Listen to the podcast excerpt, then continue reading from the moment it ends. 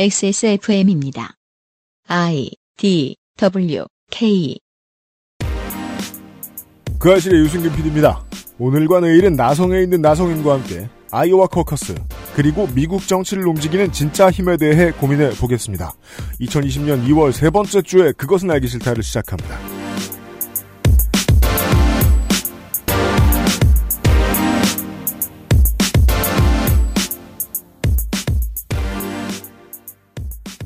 지구상의 청취자 여러분, 좀 어떻게 잘 지내셨습니까? XSFM의 시사교양 프로그램 그것은 알기 싫다 356회를 시작합니다. 윤세민 에디터가 앉아있고요. 네, 안녕하십니까. 윤세민입니다. 네. 오랫동안 춥고 눈이 많이 와서 차들이 엄청 더러워요. 한 주에 지금 어 1년 동안 올 눈이 몰아서 왔습니다. 강원도 지역을 제외하면 한국은 그랬습니다. 네, 그런 기분입니다. 네. 간만에 뒤집어 얘기해야죠. 겨울을 즐겼습니다. 언론을 어떻게 보시면 좋으냐. 상인들 울상이라는 기사가 나온 다음에 그 기사가 자취를 감추면 비교적 갑자기 잘 되는 곳들이 많이 있습니다. 겨울을 즐길 만한 유일한 한 주가 지나갔어요, 한반도에서는. 네. 아, 잠시 후에, 그, 한국, 저, 선거 이야기를 이번 주엔 안 하고, 음, 미국 선거 이야기로 시작을 하도록 하겠습니다. 네. 미국에 전화를 걸 거예요, 이따가. 그것은 알기 싫다는 18 어른들의 동반자 아름다운 재단, 건강한 비움 친구 평산네이처 디메이트, 나의 마지막 시도 퍼펙트 25 전화 영어, 실천하는 사람들을 위한 노트북 한국 레노버에서 도와주고 있습니다. 카카오톡으로 지난 수업 내용을 확인하고 반복해서 연습할 수 있습니다. 늘어난 실력을 매일 알려주는 전화 영어. Perfect 25.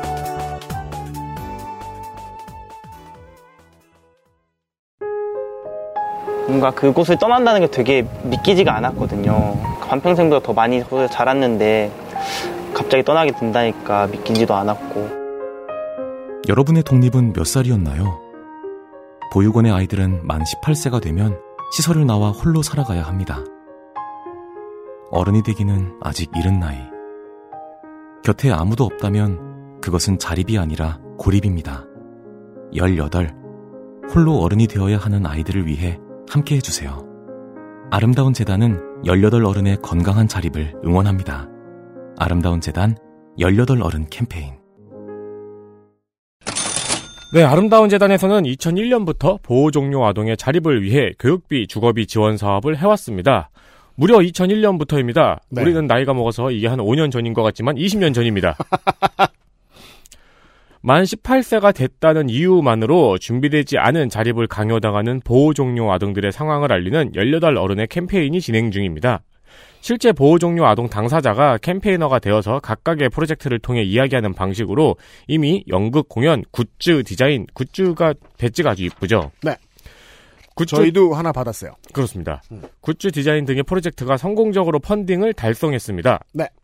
현재 신선 씨가 보호 종료 아동 보호 종료 당사자들을 찾아다니며 인터뷰를 진행하고 있는 신선 프로젝트가 진행 중입니다. 관심 있으신 분들은 구글창에 18 어른 신선 프로젝트라고 검색을 하시면 최상단의 페이지가 나옵니다.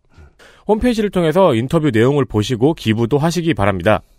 매년 약 2,500명의 보호 종료 아동들이 만 18살에 준비되지 않은 자립에 직면하는 상황은 반복되고 있습니다. 만 18살은 한국 식의 해묵은 나이 산정 방식으로 하면 19살이죠. 그렇죠. 네. 네.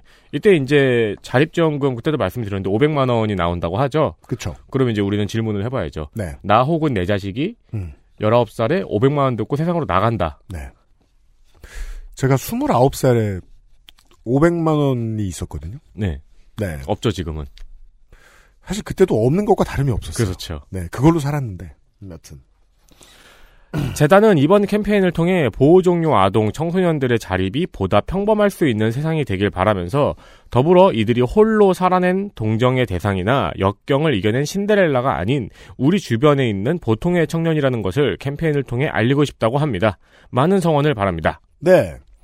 제대로 정비가 잘 돼서 국가가 이 문제를 심각하게 고민할 때가 되면 이, 처, 이 청소년들은 좀 더 보통의 청년으로 살아갈 수 있겠죠. 그렇습니다. 네. 역경에, 역경을 이겨낸 신데렐라가 되지 말아야 된다는 건 보통 사람처럼 살아보자는 얘기입니다. 네.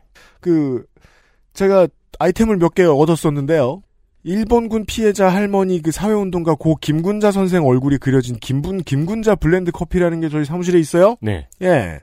누가 그걸 보고서 어 18 어른 캠페인인데 이게 무슨 물건이냐 하더라고요. 왜냐하면 할머니 얼굴이 그려져 있으니까. 음. 이게 뭐냐면 어, 만 18살에 시설 퇴소를 하셔가지고, 김군자 할머니가 내신 장학금으로 공부를 한 학생 중에 한 분이 계셨어요. 네. 김준영 씨라는 분이 만든 커피의 이름입니다. 음. 김군자 할머니께서 돌아가셨을 때 운구를 모시는 일도 하셨던 분입니다. 어, 김준영 씨 관련된 캠페인은 현재 종료가 됐지만요. 그거 말고도 다른 18어른 캠페인 프로젝트 진행 중입니다.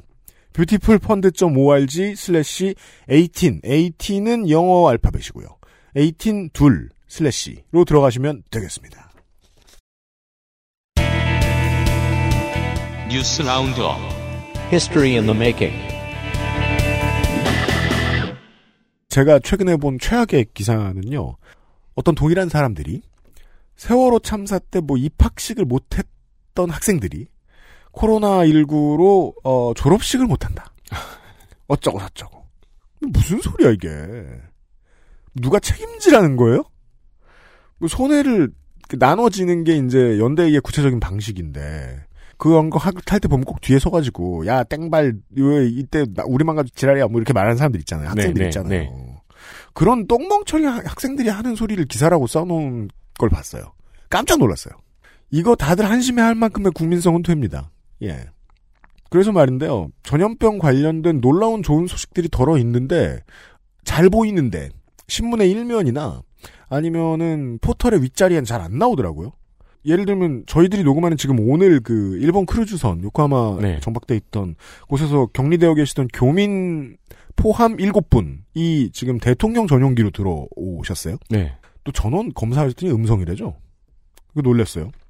그리고 에디터 혹시 그 뉴스 보셨나요? 어, 헌혈 폭증했다. 아, 진짜요?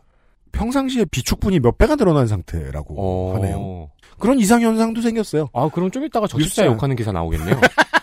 뭐라 그래? 피로 흥청망청 이렇게 막 네, 뭐 그런 거 나와요. 막. 사인 피 들고 우왕좌왕. 뭐 제약, 제약, 우왕좌왕이 요새 키워드죠? 제약회사에 헐값에 넘겼다, 이런 거.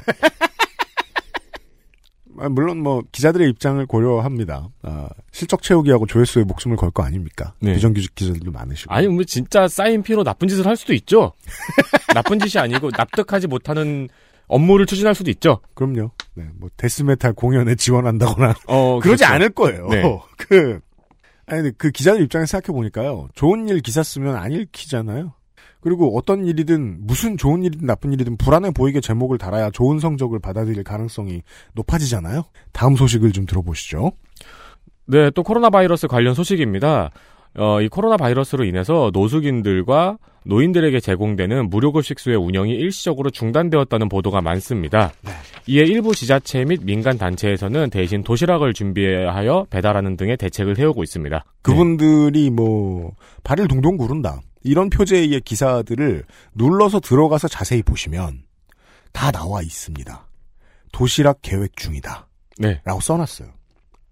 그리고 일부 단체들하고 지자체들은 이미 도시락으로 바꿨습니다. 그렇습니다. 나눠주고 있습니다. 네. 돌아다니면서도 하고 있고요. 그, 그럼 이거는 기사가 안 되는 문제가 아닌가라는 생각도 드는 거예요. 잠시 행정적 혼란이 있습니다. 그건 혼란도 아니에요. 행정의 프로세스, 그냥 순수하게 프로세스라고 봐도 되는 거예요. 어, 지금 그냥 오프라인으로 식판에 나눠주면 안 된대. 도시락 업체 알아봐. 그래가지고 물량을 소화할 수 있는 도시락 업체를 찾아요. 네. 거기까지 자연적인 시간이 걸리죠. 그 정도 과정. 그렇다면 기사 제목을 요렇게 써야만 이 문제는 읽힐 것이다. 라는 계산이 나온다고 생각해요, 저는. 네. 네. 이것도 되게 발이 빠르더라고요. 이 무료급식소가 음. 무료급식소는 지자체에서 운영하는 게 아니잖아요. 네. 근데 그 무료급식소의 운영이 중단이 되니까 지자체가 나선 거더라고요. 정직하게 표제를 쓰면요. 줄 서 있고 일시 혼란이 있으나 도시락으로 신속하게 변경이 맞는 표제예요. 이런 표제의 기사는 안 팔릴 거예요. 팔리라고 우왕좌왕 이렇게 써놓으면 왜곡이 되죠. 그렇죠. 네. 이 왜곡을 왜 합니까? 기자는 분량을 채워야 되고 이미 이걸 취재하느라 시간을 썼거든요. 끝. 도시락 우측에는 왕 소세지, 좌측에는 왕 김치. 도시락 우왕좌왕. 도시락 그 뭐냐 저 편의점에서 우왕좌왕 세트 내놓으면 뭔가 폐륜적이긴 하지만 네. 관심은 가지겠네요. 그렇습니다. 어, 크게 나쁜 말은 하고 싶지 않습니다. 네. 여튼 다음 소식 보시죠. 네, 미국 소식입니다. 아, 저희가 국뽕을 많이 안 빨아요? 제가 한번 시원하게 빨아드리겠습니다. 별, 별로 언론들이 다뤄드리지 않는 기사로 말이죠. 최근에 저기 한국 국민들이 국뽕치가 좀 차서 네. 네. 그 기세를 이어나가서 그 알실에서 국뽕을 시원하게. 미국 노스캐롤라이나주 데이비슨 대학 1학년 이현중 선수가 미국 대학 스포츠 협회 남자농구 디비전 1에서 컨퍼런스 맞, 맞나요? 네. 잘했어요. 네. NCAA 디비전 1급의 대학들이 있어요. 잘하는 곳들입니다. 네. 그 중에서도 리그가 있어요. 왜냐면은 NCAA의 대학들은 비용 때문에도 그렇고 이런저런 이유로 어, 전국으로 다니면서 리그를 펼치는 건 좀 힘들어요. 그건 가끔 합니다. 보통은 지역 컨퍼런스가 있습니다. 네. 네. 노스캐롤라이나는 지역 디비전이 있어요. 마이클 조단 모교인가요? 네, 맞습니다. 근데 여기는 그 학교는 아니에요. 아. 어, 컨퍼런스 주간 신인 MVP에 선정되었습니다. 네. 이현중 선수는 이번 시즌에 경기당 8.5 득점과 3.5 리바운드를 기록했습니다. 네. 노스캐롤라이나 대학이 이제 조던 구단주가 나온 곳이고 아, 여긴 데이비드슨 대학이군요. 데이비슨 대학은 그 저 2회 MVP 스테판 커리의 모교입니다. 아, 네, 보통 그렇게만 짧게 소개가 됐는데 그 이현중 선수는 한국인 한국에서 태어나서 한국에서 학교를 다니다가 미국으로 넘어간 케이스로 말할 것 같으면은 어 유일한 현재까지의 NBA 드래프트에서 뽑힌 신인 은 하승진 선수밖에 없죠. 음. 하승진 씨밖에 안 계세요. 지금은 유튜버가 되셨죠? 그렇습니다. 아, 그리고 이, 저, 언론인 여러분 이게 그, 나중에 관심 가지면은 트렌드 늦게 쫓아가는 것 같아서 그림이 안 예쁘니까, 이현중 선수를 미리 주목해 보셔도 괜찮을 것 같습니다. 잠재 가치에 비해서 언론이 너무 안 쳐다보는 것 같습니다. 기사가 되게 없더라고요. 음. 근데 이유도 있죠. 한국은 스포츠 천재가 너무 많이 나오는 나라라서. 그냥, 실링이 중간급쯤 되는, 기대치가 중간급쯤 되는 유망주한테, 저, 관심 쏟을 시간이 별로 없어요. 네. 근데 미국 NCAA 디비전 1에서 기대치가 중간 이상이다. 그건 한국인으로서는 어마어마한 수확인데 음. 잘안 쳐다봐 주네요. 네. 근데 이렇게 봐주시라고요. BTS나 봉준호가 있기까지 수많은 다른 창들이 되게 굳게 닫힌 분을 열심히 찔러왔습니다. 그 중에 하나의 시도입니다. 미국 농구에 대해서는요. 이현중 선수가요, 그, 어, 언론인들을 위해서 빠르게 한번 얘기를 해보겠습니다. 이현중 선수가 앞으로 더 올라가기 위해서 뛰어넘어야 될 산들이 있는데 그걸로 말할 것 같으면 주전들의 자리를 뺏어야 돼요. 지금은 키식스맨인데요. 주전들 중에 이현중 선수하고 이 데이비슨 대학의 기록을 제가 자세히 봤어요. 어제 심심해서. 네. 어, 주전들 중에 이현중 선수하고 자리가 가장 겹치는 주전 선수가 어, 아이슬란드 출신의 존 엑셀 겉먼슨이라는 가드가 있는데요. 되게 모든 면에서 훌륭한 선수예요. 근데 이 선수가 지금 졸업반이에요. 이 선수가 졸업하고 나면 주전 스윙맨 경쟁에서 이현중 선수가 참여할 수 있습니다. NCAA 디비전 1에 주전 선수가 나오는 거예요, 한국인이. 스윙맨이 뭐냐면요. 보통은 농구에서는 두 가지 포지션을 한꺼번에 소화하는 사람을 스윙맨이라고 부르는데 전통적으로 미국 농구에서 스윙맨이라고 부르는 사람은 어, 슈팅 가드하고 스몰 포워드를 함께 보는 사람입니다. 음. 네. 그거예요, 이현중 선수는. 정대만 송태섭. 네. KBL에서는 되게 귀한 주전, 귀한 능력이에요. 2, 3번 동시에 소화하는 스윙맨이. 그 능력을 데이비슨 대학에서 좀 배운 것 같습니다. 어떠냐면, 어, 슈터로서는 외곽을 되게 잘 받아먹는 그 능력은 한국 선수도 원래 출중합니다. 동시에 수비에서 리바운드 위치 선정이 상당히 좋습니다. 예. 그거는 한국 선수도 배우기 쉽지 않은데. 그리고 팀 내에서 3점 성공률이 가장 높은 축에 속합니다. 어, 출전 시간이 긴 선수들 중에서는 가장 높습니다. 40%가 넘습니다. 보통 NBA 리그, 빅리그의 표준이에요. 40%가 넘어가면 주전으로 쓸만합니다. 오. 네, 3점이. 출전 시간 20분이 좀 넘는데 NCAA는 경기 시간이 40분이에요. 전반 후반으로 돼 있죠. 네, 팀의 키 식스맨입니다. 가장 출전 길게 하는 식스맨입니다. 그 지금 2학년인데 어차피 이제 대학을 중간에 그만두고 NBA 드래프트에 참가할 정도의 재원으로 평가받는 선수가 아니기 때문에 나머지 2년 동안 대학 리그에서 얼마만큼을 보여줄 것인가, 무엇을 얼마나 배울 것인가가 되게 중요한데 주전이 돼서 경험을 더 쌓으면 아까 하승진 선수 제가 말씀드렸는데 이분은 하승진 선수는 2라운드 46번으로 뽑혔었어요. 그빛 근처까지도 올라갈 수 있지 않을까. 가장 높은 기대치는 그렇습니다. 그 정도 되는 선수다. 현재까지. 그렇게 보시면 됩니다. 기대를 걸어주세요. 그리고요, 그, 저, 이제 끝인데 한 가지만 제가 더, 오늘 제가 갑자기 본 눈에 띄는 뉴스였는데요. 그, 79년에 부마 항쟁 때 학생이 두 사람이 죽었다, 지금 내가 그걸 봤다. 라는 걸 야당 간부에게 이야기했던 시민이 있었어요. 음. 그래서 유언비어 유포죄로 구속돼서 구류형을 받은 어르신이 있어요. 구류를 20일을 받으셨어요. 옛날에요? 네. 이분이 2016년에 법원에 재심을 신청하셨습니다. 재판부가 이번 주에 형사보상 300만원 지급 결정을 내렸습니다. 그건 지금 40몇 년 만에 네. 이 문제의 진실이 밝혀진 거죠. 그럼 학생이 죽은 게 맞다는 얘기네요? 그것도, 그- 아, 그럼 그건 원래 맞아요. 아, 네. 그러니까 이제 저는 그, 알고 있었어요. 그분, 그분이 발견한. 그렇죠. 그러니까 그분은 무죄다. 라고 네. 판결이 난 거예요. 2000, 2020년에. 그, 지금 이웃의 두 대국이 또라이 짓을 하고 있잖아요. 네. 전염병과 관련돼서. 이런 류의 국가의 잘못이 정정되는 데는요. 지금 제가 말씀드린 케이스처럼 40년이 걸리기도 하고 더 오래 걸리기도 합니다. 지난주에 저희가 100년 걸린 사례 말씀드렸잖아요. 그렇습니다. 네. 이런 뉴스들이 있었고요. XSFM입니다. 건강기능식품 광고입니다. 탄수화물이 지방으로 합성되는 것을 억제하는 가르시니아 캄보지아 추출물 HCA. 풍부한 양의 HCA가 함유된 당신의 새로운 비움 친구 디메이트를 만나보세요. 이번만큼은 제대로 마음먹은 당신. 운동과 수분 섭취를 잊지 않으셨다면 건강한 비움 친구 디메이트가 도움을 드릴 수 있습니다. 식사 조절, 운동, 수분 섭취, 그리고 비움 친구 디메이트. 평산네이처.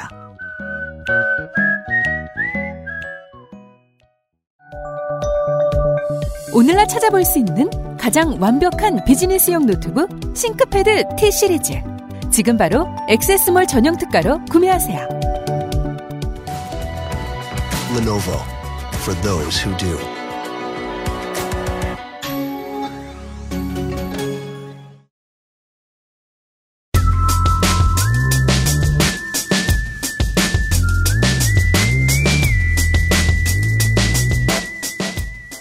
먼 나라 이웃 동네 나성통신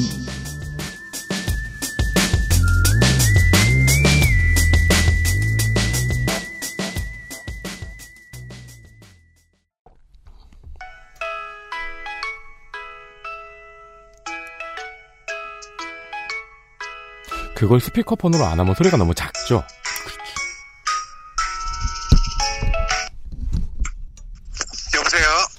안녕하십니까. 네, 안녕하세요. 자, 청취자 여러분. 어, 나성에서 나성인이 인사를 드리도록 하겠습니다. 네, 안녕하세요. 홍영원입니다. 잘 지내셨습니까? 네, 뭐, 이것저것 바쁘게 지냈습니다. 예, 바쁘시기도 바쁘고, 어, 원래 이 얘기를 해도 되나? 어, 사실은 한국에 오시려고 했었어요. 맞아요. 근데 이게 트럼프 치하에서는 조심해야 됩니다. 우리 피부색에는 무슨 탄압을 받을지 몰라요. 네. 전화로 인사를 드리게 됐습니다. 네. 그래서 나성에 앉은 채로 이번 주에 방송을 좀 해보겠습니다. 제가 저 지난주 지난주에 네, 아이오와 이야기를 하면서 살짝 말씀드렸을 겁니다. 미국의 주류와 아무 상관도 없는 여기에서 첫 경선이 시작되고 정치적으로 어마어마하게 큰 의미를 지니느냐 관련된 공부를 좀 하신 것 같습니다. 나성인이요. 네, 아, 오늘은 사실 제가 이거를 준비한 지가 좀 됐는데, 네. 이거를 작년에 피디님한테 아, 이런 아이템을 해보면 어떨까, 옥수수가 미국에 가지는 의미에 대해서 한번 해보자고 얘기를 드렸는데, 네. 어, 뭐 이게 불행인지 다행인지 모르겠지만, 아이오와에서 아이오와가 엄청나게 핫하게 됐어요. 대난리가 터졌죠. 네. 그래서 미국 경선 별로 관심 없으시는 분들도 뭐야 저기 저 선거 시스템 왜 저래 하면서 한번 들춰 보셨어요. 네네. 그래서 제가 오늘은 그 아이오와, 아이오와 코커스와 그리고 얘기 드렸듯이 아이오와에서 많이 나는 잘 옥수수가 어떤 정치적인 의미를 지니게 됐는지에 대해서 얘기를 해보려고 합니다. 좋습니다. 이런 얘기예요. 그 전에 먼저 저는 콜라 얘기로 시작을 해보려고 합니다. 네. 콜라 하면 바로 생각나는 게 펩시콜라와 코카콜라입니다. 되게 신기한 게 다른 어느 나라를 가도 다 똑같아요. 그러게요. 네. 이 잉카 콜라. 한국에도 저 한국 콜라 몇 개 더 있어요. 네. 네. 아, 옛날에 기억나네요. 팔일오 콜라 이런 거. 지금도 있어요. 지금 캣땡 콜라 뭐 이런 거 있어요. 네. 있어요? 네. 아, 네네. 근데 미국에서는 물론 요새는 craft soda라는 장르가 있어요. 미국에는 이제 수제 소다. 아 그런 게 있어요. 네, craft beer처럼 음. 이렇게 작은 규모의 제조업체에서 만들어서 맛이 좀 특별한 그런 소다들도 있긴 하지만 음.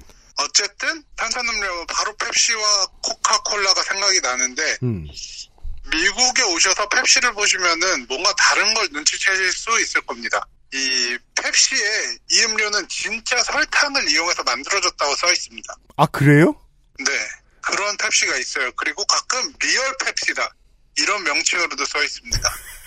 이게 좀 그 콜라에 붙기에는 어색한 말인 게 일단 진짜 설탕이라는 말도 설탕에 붙기엔 좀 어색하고요. 그렇죠. 한국에서 가짜 설탕 얼마나 좋아하는데요. 그리고 진, 진짜 콜라라는 말은 더 어색합니다. 어딘가에 가짜가 있다는 전제를 느끼게 합니다. 그렇죠. 여기서 바로 질문이 나오는 건데 그러면 설탕이 아니라 뭘로 만든다는 건가 이런 생각이 드실 거예요. 코 코카인? 그건 고전적인 네, 코카인이 불법이 되기 전에 네. 얘기고 설탕이 없는 탄산음료를 상상하는 것은 쉽지가 않습니다. 물론 설탕 없는 탄산음료 저긴 좀 있습니다만. 제로 제로 시리즈가 있는데 그 얘기는 아닐 거 아니에요. 네, 그건 아니고 그 여기서 이제 진짜 콜라, 진짜 설탕을 쓴 콜라에 대한 이야기를 하나 더 얹어 볼게요. 네.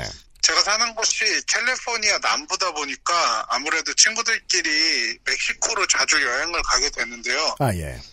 이제 차를 통해서 국경을 넘을 수도 있기 때문에 가기도 편하고 또 이제 멕시코를 간 물가가 싸기도 해서 이제 자주 가는 편입니다. 아 국경선을 마주하고 있는 나라가 있으면 물가 때문에 쇼핑하려고도 갈 수 있겠네요. 아 우리가 저기 어?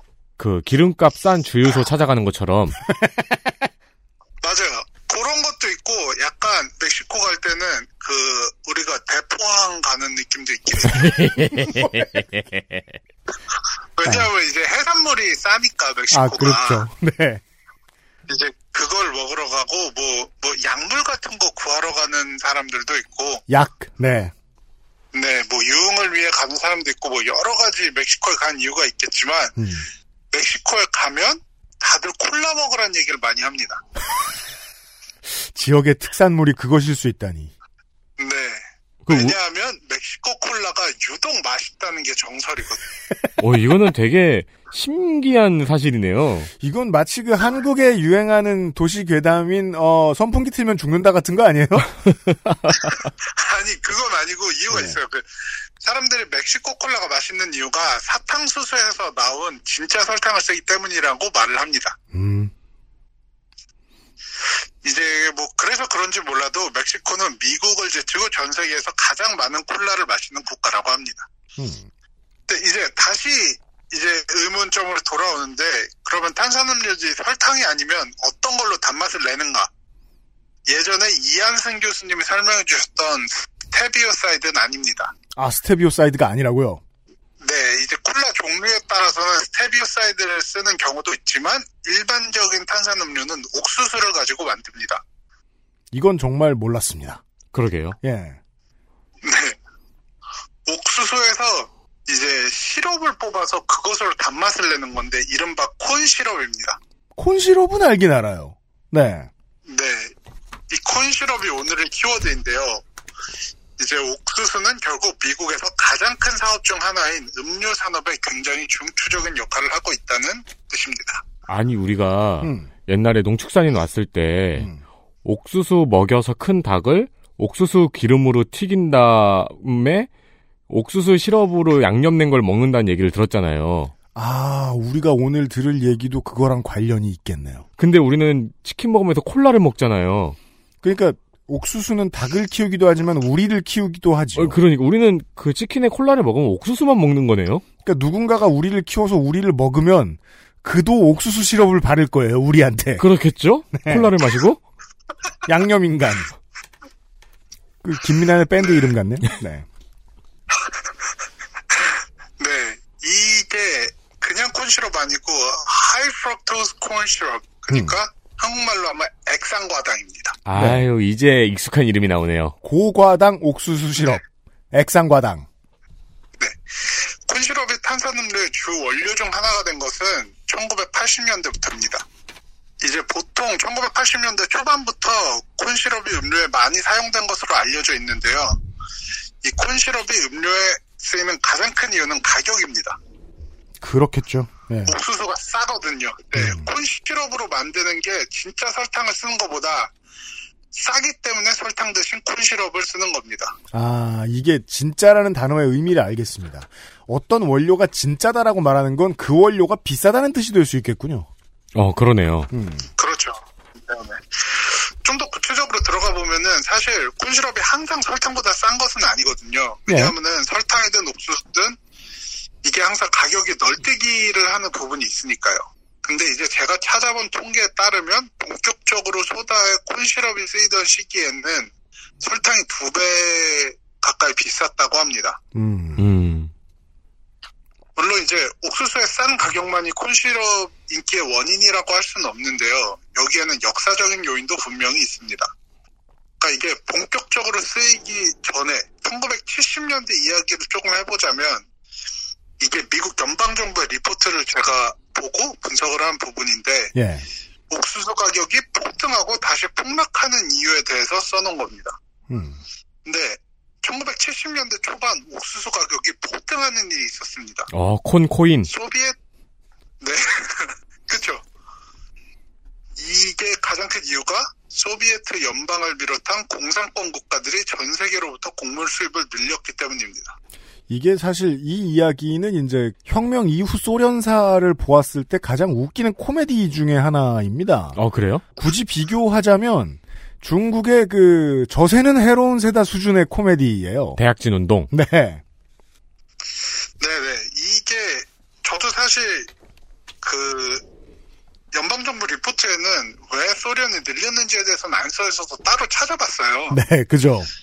그랬더니 진짜 웃픈 얘기더라고요. 그러니까 당시 소련 공산당에서 황당한 프로젝트를 진행했던 게 이유였는데 네. 후르쇼프 이제 옛날에 이 뉴스에 후르시초프라고 많이 부- 나오던 그 전 공산당 서기장이 네. 1960년대 중반부터 개량 옥수수를 통해서 전 세계 식량 문제를 해결하겠다고 선언을 했습니다. 이 무슨 소리냐면은 소련도 그때 먹고 살기 힘들었는데 흐루쇼프는 흐루쇼프는 아주 옛날 사람이야.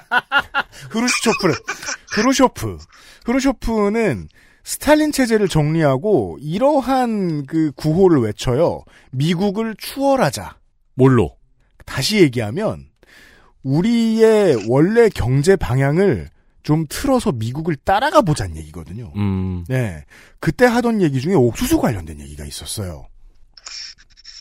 이제 그러니까 제가 볼 때 이 포인트는 이거예요. 그 소련과 미국이 이렇게 체제 경쟁을 할 때 얘기를 하면 다들 무슨 꼭 핵 가지고만 경쟁하고 뭐 군비 경쟁 이런 것만 얘기하는데 사실은 생산력에 대한 생산성에 대한 경쟁도 굉장히 심했다는 얘기죠. 그죠?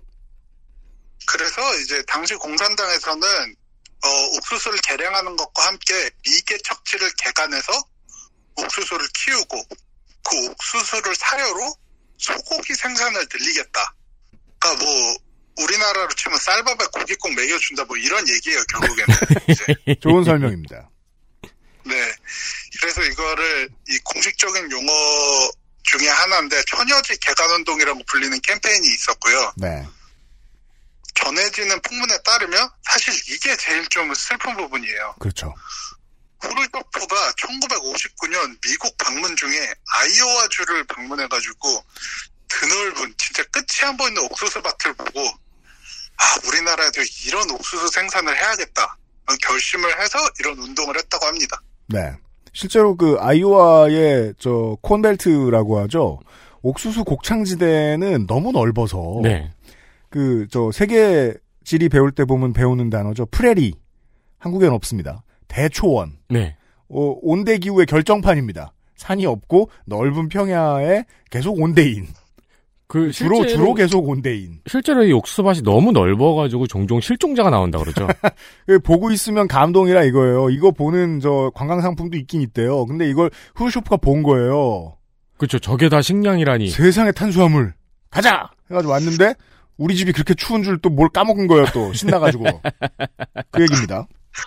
그죠. 그 아까 방금 온대 기후라는 얘기 해주셨는데 네. 후르쇼프가 개척하려던 곳은 워낙 기후가 척박했고 또 당시에 이제 농사와 관련된 이런 과학들이 제대로 좀 적용이 되지 못한 점도 있어서 소련은 결과적으로는 농사에 크게 실패했습니다. 네, 이 산업이 대실패, 이, 이 시도가 대실패하면서 후르쇼프는 흔들립니다. 우장춘이 없었군요. 1년 차에는 이제 일시적 성공을 거두기도 했지만 뭐 가뭄도 있었고 이제 제초제와 같이 좀 농업에 필요한 자원도 부족해서 완전히 망했습니다.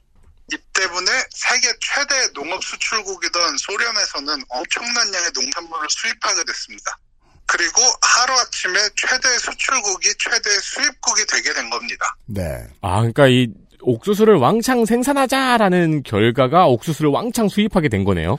그러니까 원래 있던 땅을 갈아 옥수수용으로 갈아엎은 것도 있는데 원래 놀던 황무지에서 옥수수를 키우기 시작하면서 공산당적 바보짓을 한 거예요. 일당 독재적. 네. 원래 일 잘하던 사람들을 옥수수밭으로 옮긴 거예요. 아무 기술도 없이. 음. 그래서 다른 생산량이 줄어들고 옥수수 생산량이 늘어나야 되는 상황이었는데 옥수수 생산량이 별로 안 늘어났다. 폭망했다는 얘기입니다. 음. 그래서 이제 1970년대 전체 통계를 보면은 미국의 농산물 수출의 가치 자체가 매해 11.7%씩 올랐다고 합니다. 와, 심지어- 이 중심에는 심지어 미국에 돈을 벌어다 줬네요. 네, 그렇죠. 뭐 이 정도면 그냥 자고 일어나면 옥수수 값이 뛰었다 이렇게 생각할 수 있겠죠. 떡상이네요. 네. 물론 여기에는 달러가 약세가 됐던 배경이나 악천후로 인해서 줄어든 옥수수 소확량 소확량 등의 배경도 있기는 합니다만 어쨌든 옥수수가 당시에는 돈이 된 작물이었던 것은 분명합니다. 이러면 다 들러붙죠. 왜 우리나라도 이제 뭐 농업 정책에 있어서 이렇게 한 작물에 지나치게 올인되고 이런 거에 문제점을 지적하는 목소리가 많잖아요. 네. 근데 당시 미국에도 이런 현상들이 발생했고 과잉 생산이 있었으며 이걸 처리해야 되는 문제가 생겼습니다. 아, 과잉 생산이 되면 또 가격이 하락했으니까 고점에서 옥수수에 물린 사람도 있겠고. 아우 지겨워 이러면서 닭들이 울고 막. 옥수수 코인 1100층에 물려있다. 막 어, 이런 그렇죠, 그렇죠. 생산 좀 그만해라 이러면서. 아 그럼 옥수수들이 밭에서 계속 존버했겠네요. 그렇죠. 그래서 이제 1974년경부터 대형 옥수수 업체들이 생각을 해낸 게 액상과당을 만드는 것이었습니다. 네, 가공식품에 손을 댑니다. 네, 이때부터 액상과당에 엄청난 투자를 많이 했고, 어, 향후 한 5년 동안 액상과당의 생산량이 무려 9배나 늘어났다고 합니다. 이러면 경쟁 시장이 흔들리죠. 네, 바로 그거죠. 비슷한 시기에 설탕의 가격은 80% 이상 내렸다고 합니다. 뭐, 대체재 생산이 엄청 많아졌으니까 가격이 내려갈 수밖에 없었겠죠. 야, 설탕을 많이 쓰는 기업 입장에서는 엄청 호재네요. 그렇죠. 근데 이제 유통업체, 수입업체들에서는 마진을 대폭 포기하는 거죠. 그렇죠. 네. 이 부분이 이제 어떻게 보면은 되게 역설적이고 무서운 부분인데 그렇습니까? 설탕이 싸지면은 음. 네 왜냐하면은 이렇게 설탕이 싸지면은 음. 액상과당도 문제가 생기는 거예요. 아, 너 죽고 나 죽는군요. 네 액상 과당이 비교 우위가 없는 거죠. 설탕에 비해서 싸지 않으니까. 아. 네. 그래서 여기서 정말 무섭게도 똑똑한 아이디어 하나가 옥수수 업계로부터 나왔습니다. 네. 그 옥수수 업계와 사탕수수 업계가 힘을 합쳐서 외국에서 들여오는 설탕에 대한 제한을 하는 겁니다. 그렇죠. 아까 나왔던 그 흐르쇼프, 흐르쇼프의 대실패가, 어, 소련 공산당적인 그 웃긴 잘못이라면, 미국은 이런 식이죠. 자연스럽게 일을 처리하지 않는 방식이. 이 경쟁 업체가 손쉽게 힘을 잡, 손을 잡네요. 네. 왜냐하면은 지금 바른미래당 통합하는 거 봐요. 급하면 갑니다. 그리고 옥수수업계랑 사탕수수업계가 오펙 같은 거 만들어가지고 감산하는 거잖아요. 아, 오, 오.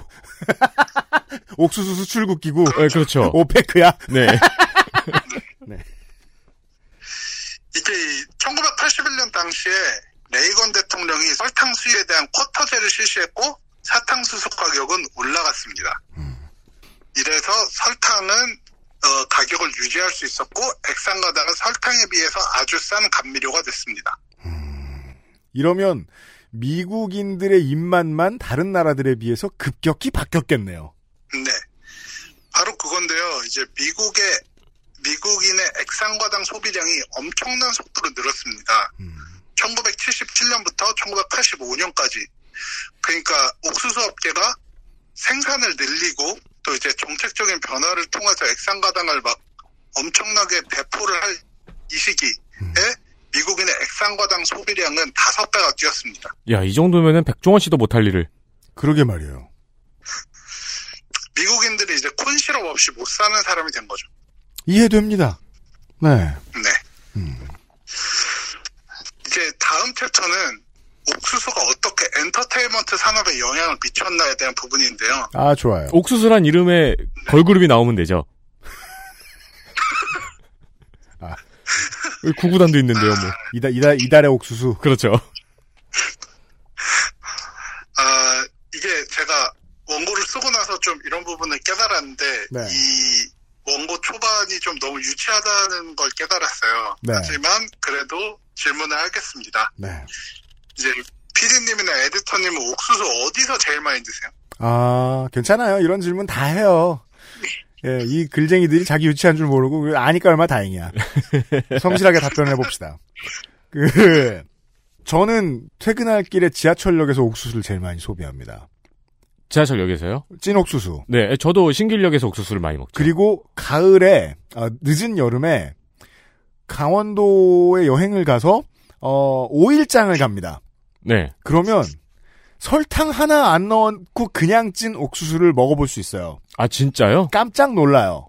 저는, 저는 그걸 제일 많이 쓰는데, 엔터테인먼트 산업이라고 생각하면요. 결국 극장입니다. 옥수수가 가장 많이 보이는 네. 것은. 아, 팝콘이 있구나. 왜냐면 팝콘은 맞습니다. 소주집에서 나오는 그, 저, 그 카레맛 뭐죠? 팝콘. 아니요, 그, 저, 그 옥수수, 저, 자글자글, 저, 치즈 얹어가지고, 그 뭐야. 아, 아, 콘, 저, 저, 콘치즈. 콘치즈. 그거의 양은 상대가 될 정도로 많이 지나가요. 네. 팝콘이. 영화, 영화, 아, 저, 옥수수가, 극장에서는. 뭐 옥수수가 아무래도 가장 옥수수 그 자체로 소비되는 곳은 극장이라고 저는 생각을 합니다. 맞아요. 그래서 옥수수 업계가 엔터테인먼트 산업에도 영향을 끼쳤습니다. 팝콘이 처음으로 극장의 스낵으로 등극한 것은 1930년대입니다. 아, 영원한 줄 알았는데 100년도 안 됐군요. 네. 이 초기 팝콘의 수익률이 무려 90%에 달했다는 통계가 있는데요. 사기네요, 사기. 네, 그냥 뭐 무조건 많이 팔면 좋은 거죠. 그러니까 음. 팝콘이 극장의 먹거리로 등장하기 시작한 때와 옥수수 산업이 커지던 때가 정확히 일치합니다. 그렇군요.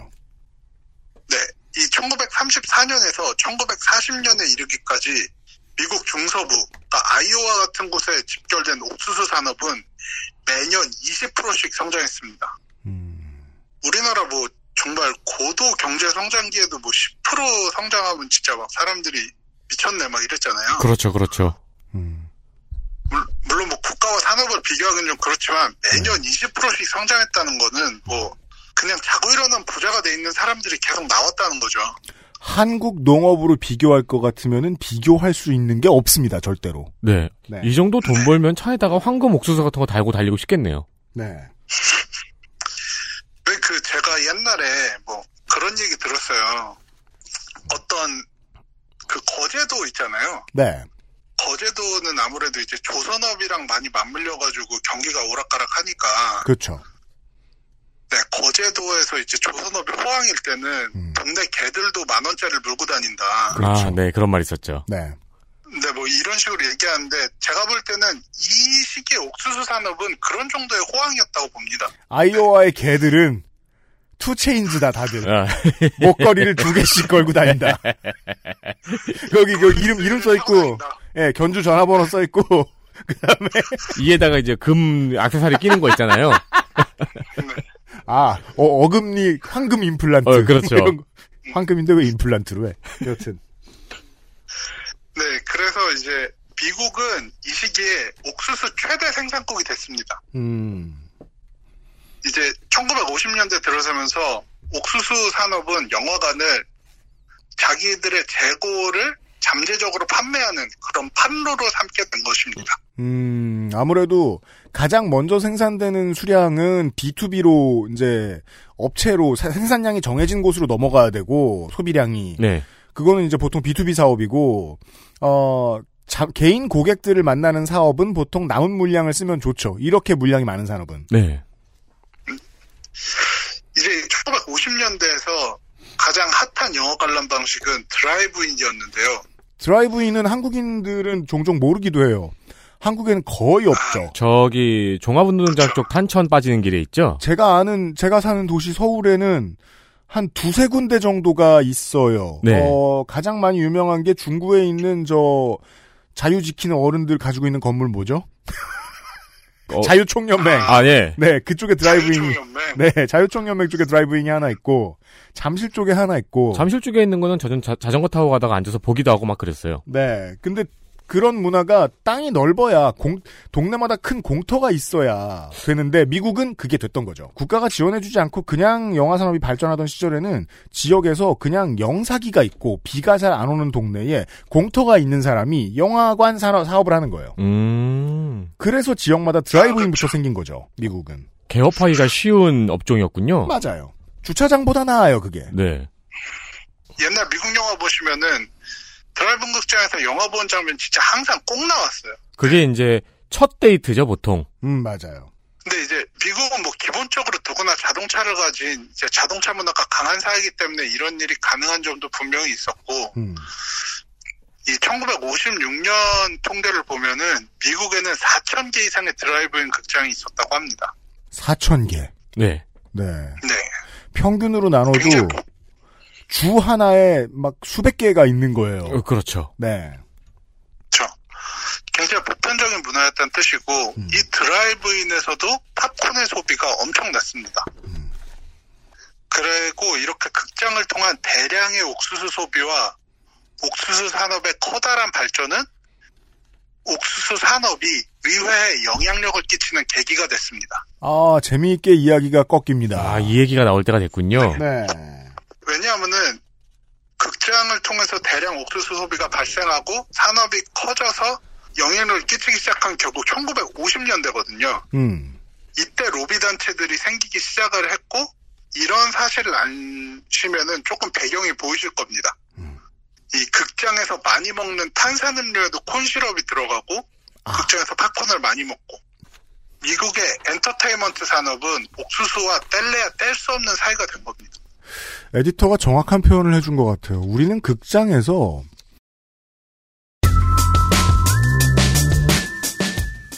한국에서 많이 나는 어떤 것들 혹은 싸게 구할 수 있는 어떤 것들로 메뉴를 다각화시켜 봅니다. 네. 하지만 우리는 극장에서 먹는 메인 메뉴로 어, 돌구이 오징어를 생각하지 않아요. 그렇죠. 초콜릿을 생각하지도 않고 맥주도 별로 생각하지 않아요. 좋은 거 많이 갖다 줘도 네. 우리는 한 손에 옥수수 다른 손에 옥수수를 들고 있네요. 언제나 네. 극장에서는 그런데 미국은 그 산업이 좀 되게 컸고 미국은 산업이 커지면 그것을 보호하기 위해서 정치단체부터 만들더라. 여기까지 따라왔습니다. 이런 건 궁금해 해본 적이 없거든요. 어, 왜 극장은 팝콘일까? 그쵸. 생각해보면 큰 관계 없게 느껴졌거든요. 네. 이 이유를 오늘 처음 들었습니다. XSFM입니다.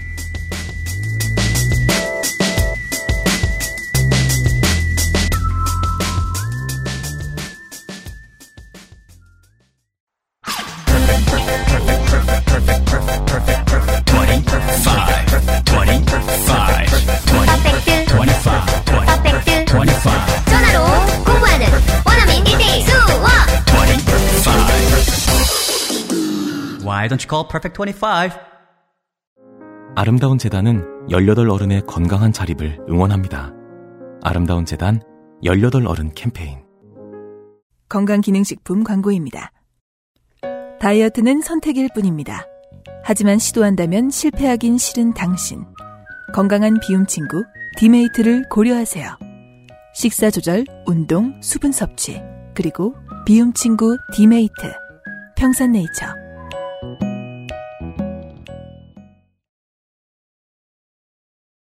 광고 듣고 왔고 저희들은 지금 나성에 앉아 있는 나성인하고 같이 이야기를 하고 있었습니다.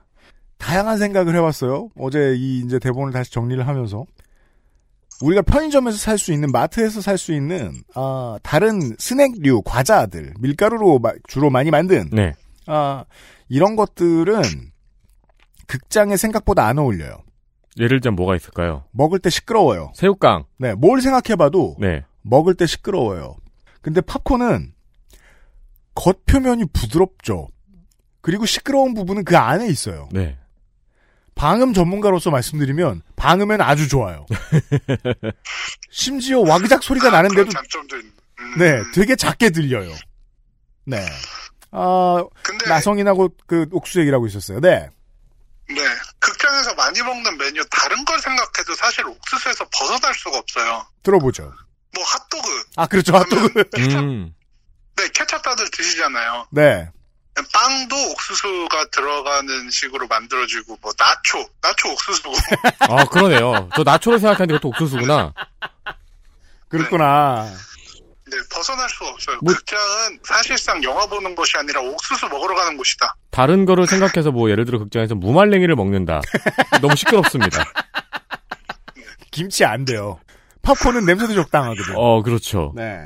아 이게 얼마 전에 한국계 미국인 뭐 혹은 미국계 한국인으로서 굉장히 국복을 차오른 일이 있었죠. 네. 기생충이 아카데미 작품상을 탔는데 코리아타운이 막 그 좋아서 통곡했을 것 같아요. 온 동네가.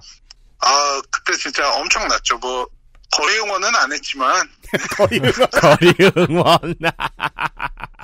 네, 아, 뭐 거의 그런 분위기였다고 보시면 돼요. 예. 음. 근데 특히 이제 막 기생충 팀이 어쨌든 한인분들이다 보니까 네. 이제 한인타운에 많은 자취를 남기셨어요. 뭐 예를 들면 작품상 타고도 이제 한인 식당 가가지고 이제 술 드시고 막 그러셨더라고요. 아, 네. 그렇죠.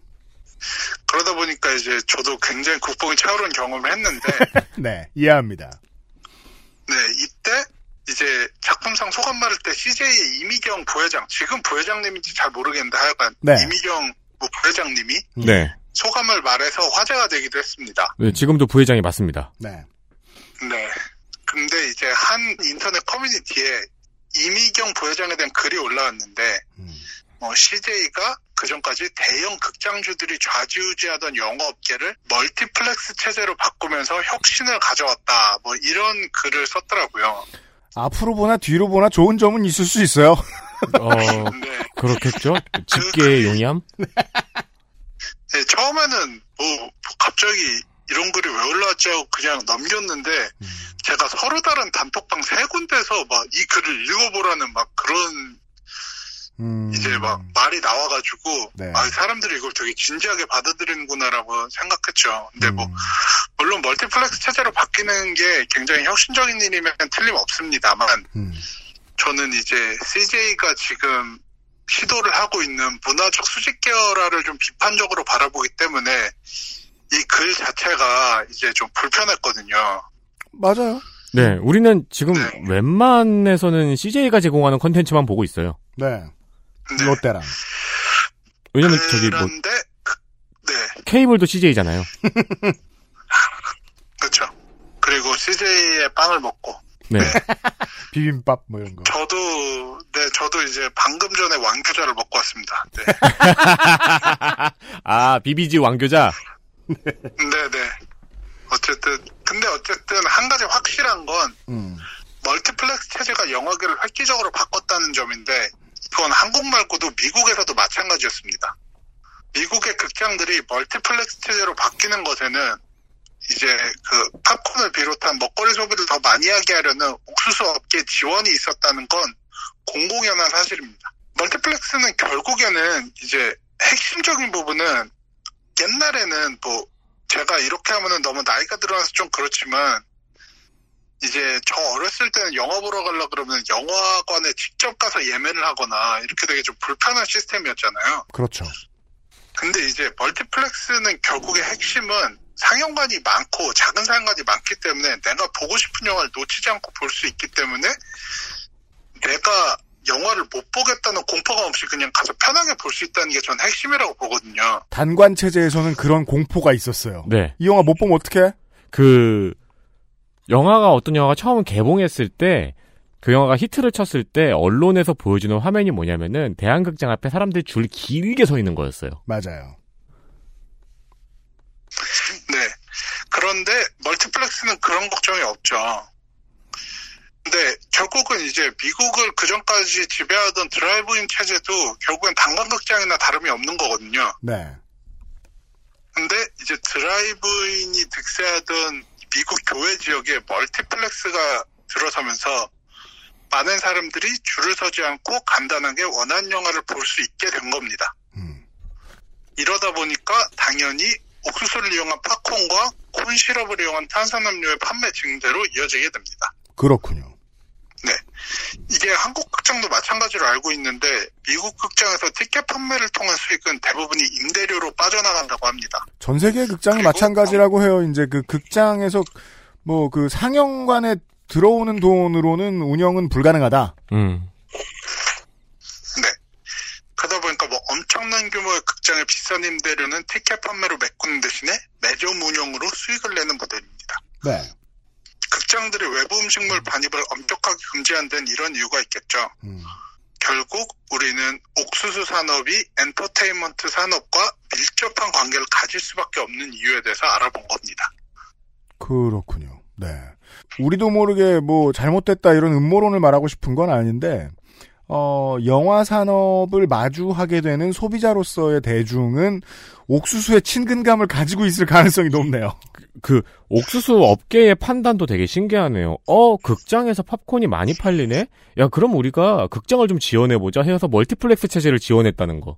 재밌어요. 그리고 또, 어, 그렇게 해서 만들어진 이 엔터테인먼트 산업 속의 옥수수는 아까 처음에 말씀해 주셨듯이 팔다 남은 물량입니다.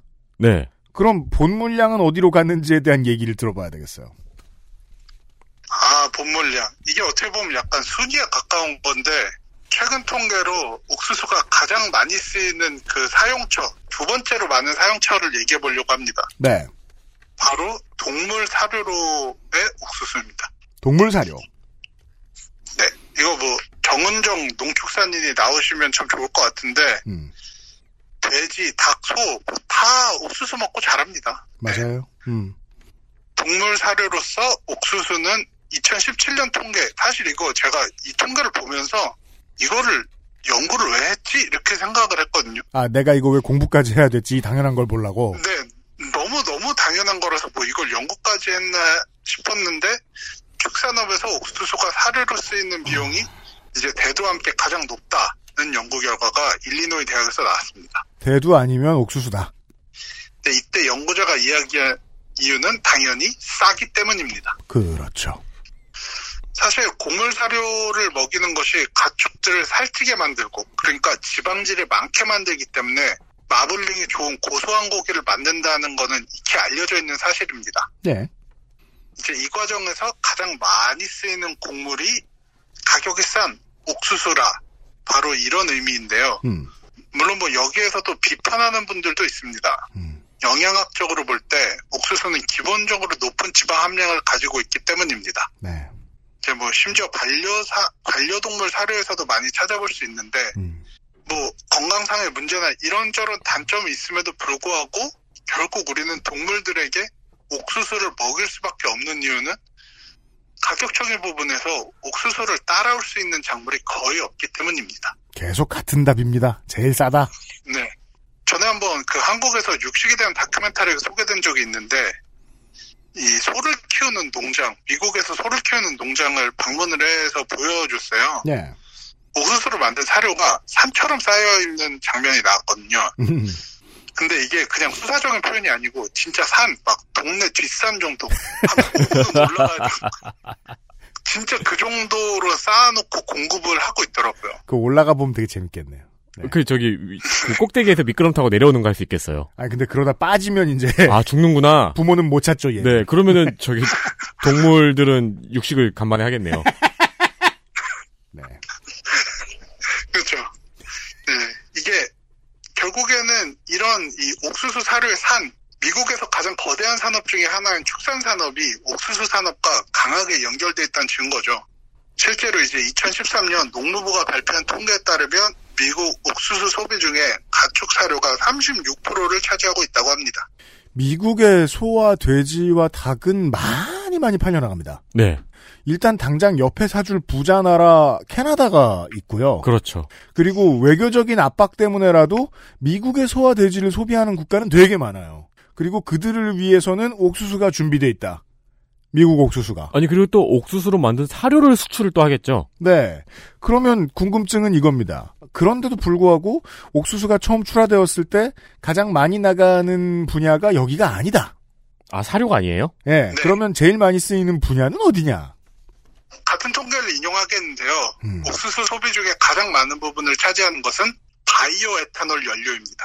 바이오 에탄올 연료. 네. 무려 40% 이상의 옥수수가 바이오 에탄올을 만드는 데 들어가고 있습니다. 아 이건 진짜 몰랐네요. 전 세계 옥수수를 가장 많이 쓰는 곳이 바이오 에탄올이라는 건 진짜 몰랐네요. 화학 연료라니.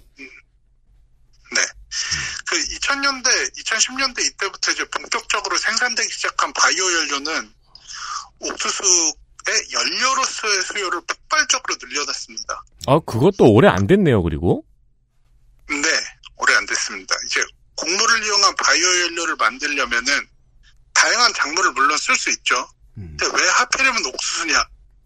지금까지 다 항상 똑같았죠. 옥수수가 싸니까. 싸다. 음 네. 사실 바이오에탄올은 발효를 이용하는 것이기 때문에 어떤 작물로도 만들 수 있습니다. 그래서 이제 검색해 보면은 술 담글 수 있는 모든 작물은 다 에탄올로 만들 수 있다. 네. 라고 그러니까 써 있더라고요. 녹말만 좀 있어도 음. 예. 그러니까 이제 그냥 그 효율과 경제성이 좋은 걸로 만들면 되는 건데 그렇기 때문에 이제 뭐 꼭 다른 나라에서는 옥수수로 만들지 않기도 하거든요. 이제 바이오 연료를 적극적으로 활용하고 있는 나라 중에 하나가 브라질인데 네. 여기서는 사탕수수를 주로 이용하고 있습니다. 음. 근데 미국에서는 옥수수가 싸니까 경제적이니까 옥수수를 써서 바이오 연료를 만들고 있습니다. 네. 근데 이 게다가 바이오 에탄올이 만들어진 과정을 보면은 이 바이오 연료로서의 그 옥수수의 경제성과 효율성은 뭐 따라올 수가 없어요. 주원료가 될 수밖에 없습니다. 이제 지금부터 얘기하는 과정은 좀 기술적인 문제이기 때문에 저도 자세한 설명은 못하지만 음. 어쨌든 콘시럽을 만드는 거나 에탄올을 만드는 거나 필수적으로 거치는 과정이 있는데 이게 웻 밀링이라는 과정입니다. 웻 밀링. 네. 이게 한국말로 하면 습식, 습식 재분. 네. 그리고 짧게 말하면 옥수수에서 전분을 분리해내는 겁니다. 그렇군요. 음. 네. 그 에탄올을 만들기 위해서는 옥수수를 발효시키는 과정이 필요한데 그냥 발효시키는 게 아니고 전분을 발효시켜서 결국 알코올로 만들게 되거든요. 아까 얘기했지만 술 담그는 과정이랑 좀 비슷한 점도 있고 이제 액상과당 당분을 만들 때도 전분으로 먼저 만든 다음에 시럽으로 만들어지게 되는 과정인 거죠. 결국 아이오와에는 에탄올과 시럽을 만드는 두 과정이 같은 공장을 이용하고 있다고 합니다. 어. 경제성이 증대됩니다. 그러네요. 네. 케찹에 집어넣든 시럽에 집어넣든 연료가 되든 즉 거기다가 이 아까 제가 얘기 드린 그 옥수수 사료 산이 보여진 그 다큐멘터리 있잖아요. 거기서도 나오는데 그 옥수수 사료 중에 일부는 옥수수로 에탄올 연료를 만들고 난 찌꺼기로 만들어졌다고 합니다. 아, 세 가지네요. 두 가지가 아니네요. 네. 그러다 보니까 옥수수라는 단일 작물이 하나의 거대한 이쪽의 원을 형성하는 거를 보실 수가 있죠. 그러네요.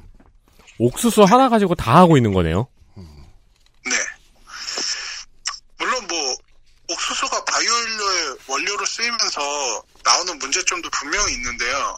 2000년대 중반 식량 가격의 폭등이 바로 이런 바이오 연료의 어두운 점을 보여주고 있습니다. 식량 가격의 폭등. 옥수수의 가격이 폭등했다는 건가요? 네, 맞습니다. 어 그러면은 70 옥수수는 네. 네, 같은 같은 기간 무려 가격이 두 배나 상승했다고 합니다. 어, 그러면 70년대에 떡상했던 옥수수 코인을 존버했던 사람은 이때 보상을 받았겠네요. 40년 뒤에. 그렇죠. 2000년대 중. 네. 이 저도 이제 기사에서 읽은 부분인데 중형차 한 대를 가득 채울 정도의 바이오 에탄올을 만들려면 옥수수가 한 200kg이 필요하다고 합니다. 음. 근데 옥수수 200kg이면 뭐 진짜 올드보이처럼 매일 옥수수만 먹어도 1년은 먹을 수 있는 양이거든요. 네. 아, 이게 서울에서 출발해서 냄새 맡으면서 아이오와까지 갈 수 있는. 어. 이것만 먹었다. 이러면서. 네. 저희가 지금, 당연히 네, 네. 저희가 지금까지 그, 어, 가격 경쟁력에 있어서 끝판왕이고 너무 합리적인 것이다라고 마치 그 무슨 대한 옥수수협회 홍보대사들처럼 얘기했는데 이게 결론이 아닙니다. 예. 아, 왜냐면은 지금 200kg의 옥수수에 대해서 얘기를 해주셨는데 바이오 에탄올은 듣는 이름처럼 환경 친화적이지 않아요. 음, 너무 그게 옥수수를, 잘 알려진 바이오 에탄올의 문제거든요. 너무 옥수수를 많이 쓰는군요. 그, 그, 미국 아닌 나라들이 바이오 에탄올을 안 쓰는 나라들도 많은데 이유는 보통 탄소를 많이 배출하기 때문입니다. 아, 이산화탄소를. 그래요? 네, 왜냐면은 옥수수 예를 들면 옥수수가 이제까지 살면서 모았던 이산화탄소를 가지고 에탄올을 만드는 거기 때문에 음. 다시 배출한다는 거죠. 그 안 좋은 걸. 여튼. 그렇죠. 음. 사실 옥수수를 에탄올로 만드는 과정에서 공해는 좀 덜할지 몰라도 이미 옥수수를 키우는 동안에 엄청난 탄소를 배출하거든요. 네. 그렇죠. 근데 어쨌든 이렇게 바이오 연료의 원료가 되면서 옥수수의 소비는 폭등할 수밖에 없었고 그러니까 이제 선진국의 누군가가 깨끗한 연료를 달리기 위해서 이제 개발도상국의 누군가가 굶주리고 있다는 비판이 나온 겁니다. 그렇습니다. 근데 아까도 얘기 드렸지만 그냥 단순하게 어 옥수수 가격이 올랐네. 그뭐 옥수수 말고 딴 거 먹으면 되지 이렇게 생각할 수 있는 문제가 아닌 게 지금까지 우리가 봐왔던 것처럼 옥수수는 정말 다양한 산업에 영향을 끼치고 있습니다. 아, 옥수수가 그럼 우리가 목수를 먹으면 안 되겠구나. 하고서 그럼 오늘은 뭐 먹지? 아롱사태. 이러면 그것도 옥수수에서 나온 거다. 아, 그렇군요. 예. 목살 옥수수에서 나온 거다. 콜라, 옥수수에서 나온 거다. 이게 그 다른 식재료의 가격에도 당연히 영향을 끼쳤는데요. 뭐 예를 들면 돼지고기와 소고기의 가격이 폭등하기도 했고, 왜냐면 사료값이 폭등을 했으니까요. 네 맞습니다. 이러다 보니까 우유의 가격도 올랐습니다.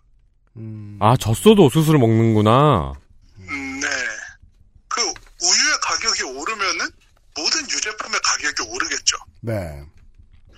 그러니까 옥수수라는 작물 하나가 전체 산업에 끼치는 영향력을 이런 데서 알 수 있는 겁니다. 이대로라면은 그 어, 에디터가 얘기한 대로 오페크가 맞네요. 네, 그러네요. 오페크만큼 강력한 영향력을 행사하잖아요. 네.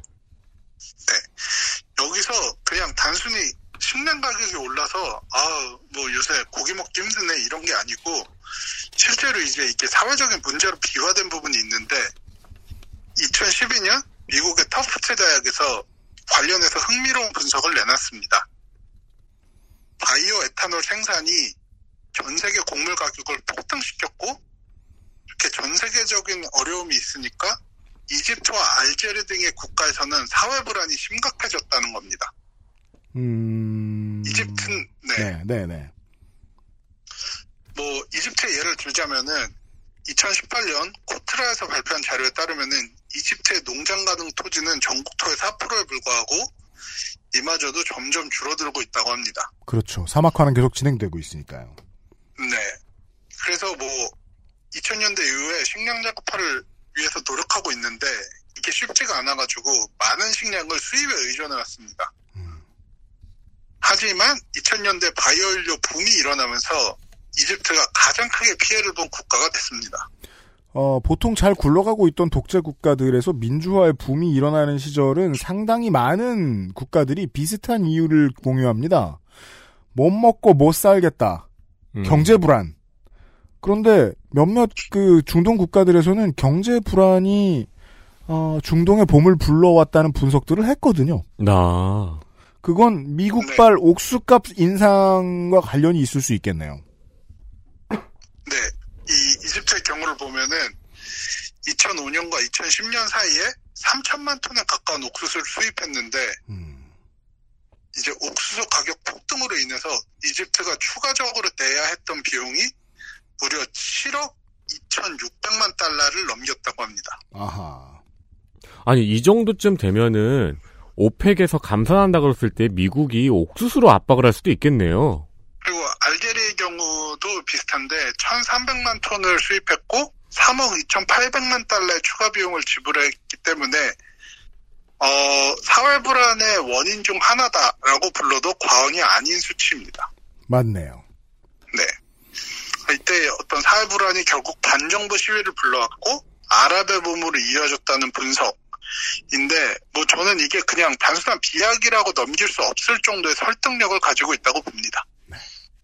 근데 이 옥수수의 생산과 옥수수 가격이라든가 이 곡물 회사의 정책 같은 경우에는 어떤 국제사회의 제약을 받지 않잖아요.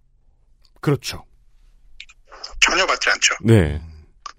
억압은 대충 참는데 정치적 억압은 예. 배고픈 건 못 참습니다. 그렇겠죠. 그동안 화냈던 걸 한꺼번에 화낼 수 있어요. 그러면. 그리고 이제 단순히 배가 고픈 것 뿐만이 아니고 관련 그 자국 그 나라의 관련 산업까지 휘청이게 할 수 있으니까요. 네. 자, 그러면은 지금까지 우리는 옥수수가 미국 산업계 전체에 끼치는 영향력을 살펴봤습니다. 네. 이제 식료 산업, 엔터테인먼트 산업, 축산업, 에너지 산업. 뭐 이런 산업들은 미국 산업 구조 안에서도 중요한 기반을 이루는 것들입니다. 그러네요. 네. 이제 여기에 사실 저도 이거를 조사하면 할수록 어우 너무 놀랍다. 옥수수가 다 중요한 역할을 하고 있네라고 계속 생각을 했습니다. 네. 그리고 이제 저는 옥수수가 이런 역할을 할 수밖에 없는 이유 싸니까 경제성이니까 라고 얘기를 드렸습니다. 네. 그러면 옥수수가 싼 이유도 분명히 있겠죠. 우리가 한 1시간 들으면서 그 가장 많이 논리에 비어있던 부분이었습니다. 왜냐하면 모든 농산물이 꼭 싼 것도 아니거든요. 옥수수는 왜 싼가 에 대한 답변이 이제까지 안 나왔었어요. 네. 네. 옥수수 싼 이유 정말 간단하게 설명을 드릴 수 있어요. 정부의 엄청난 보조금을 받고 있기 때문입니다. 네. 제가 지금 현재 통계는 못 찾았는데 2014년 통계를 한번 인용을 해보겠습니다. 1년에 옥수수를 키우는 농가에 들어간 정부 보조금이 47억 달러라고 합니다. 네, 이거에 아까 뭐 저 몇 분의 1안 되는 돈으로 지금 중동의 몇몇 나라에서는 혁명이 일어나서 지금 실각이 되고 막 난리가 났었는데 47억 달러. 한국 돈으로 하면 5조. 5조. 엄청난 돈을 때려받고 있으니까 옥수수가 쌀 수밖에 없죠. 아니 근데 이렇게 잘 되는 사업을 왜 국가가 지원을 하나요? 아, 이제 그게 후반부에 나올 얘기들이죠. 네. 왜 옥수수에 기다려주세요. 돈을 쏟아붓고 있나. 음. 아, 물론 이제 보조금이 모두 다는 아니고 옥수수가 싼 것엔 다른 이유도 있습니다. 이제 옥수수는 미국의 기후에 아주 잘 맞는 작물이고 생산성이 정말 좋습니다. 어, 그래서 제가 아까 이 생각을 살짝 했어요. 우리가 살면서 미국이 어떤 지리적인 축복을 받았다고 생각한 적은 별로 없잖아요. 네. 근데 이 경우를 보면은 이건 확실히 지리적인 축복이네요. 아, 그럼요. 아까 그 소련이 처절하게 실패한 이유. 그렇겠죠. 미국과 같은 지리적 이점이 없으니까죠. 네. 네. 같은 자원을 투자했을 때 나오는 결과물이 옥수수가 다른 작물에 비해 월등히 높은 것은 사실입니다. 작물로서의 경제성도 분명히 좋다. 이거는 부정할 수 없는 사실이고 이렇게 된 데에는 옥수수 업계가 연구와 개발을 거듭해서 성- 생산성을 높였기 때문입니다. 이 부분은 어느 정도 긍정적이라고 할 수 있죠. 하지만 앞에서도 언급했듯이 엄청난 규모의 보조금이 없이는 옥수수가 이렇게 싼 이유를 설명할 수가 없습니다. 다양한 산업에 이용된 이유는 결국 엄청난 보조금 때문이라는 결론으로 쉽게 다가갈 수 있습니다. 보조금은 옥수수가 싼 가장 중요한 이유입니다. 그 옥수수 산업이 그런 보조금을 어떻게 받는가를 살펴보겠습니다. 네.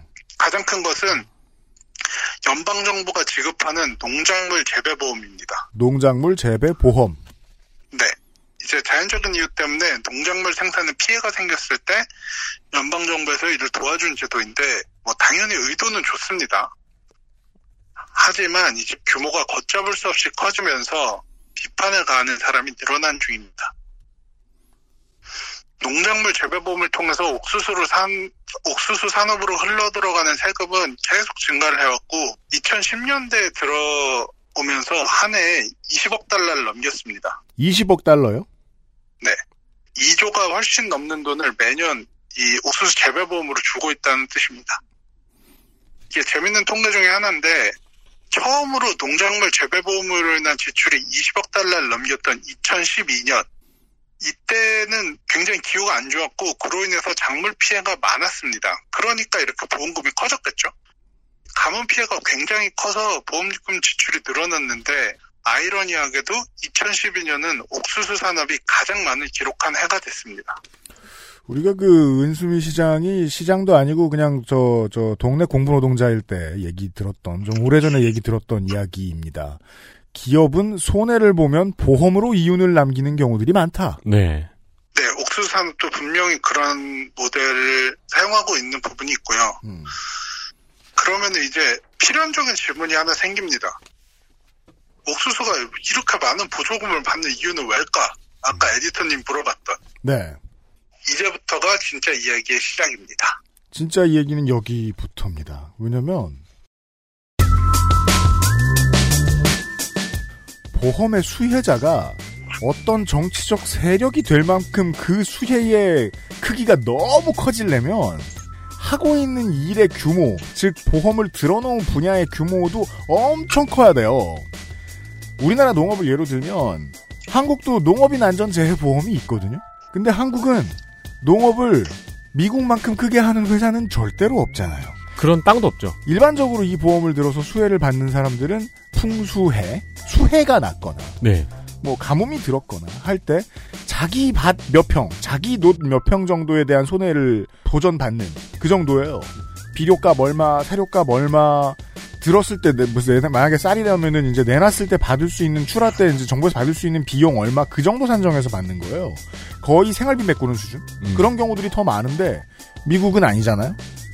전 세계에 파는 물량을 몇 개 회사가 나눠 가지고 있는 수준이기 때문에. 네.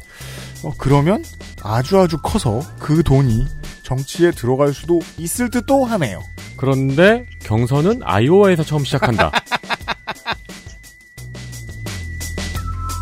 XSFM입니다.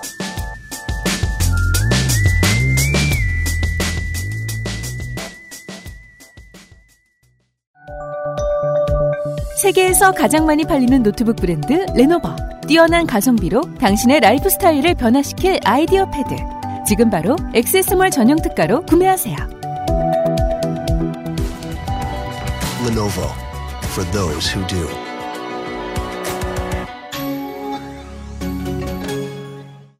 카카오톡으로 지난 수업 내용을 확인하고 반복해서 연습할 수 있습니다. 늘어난 실력을 매일 알려주는 전화 영어. Perfect 25.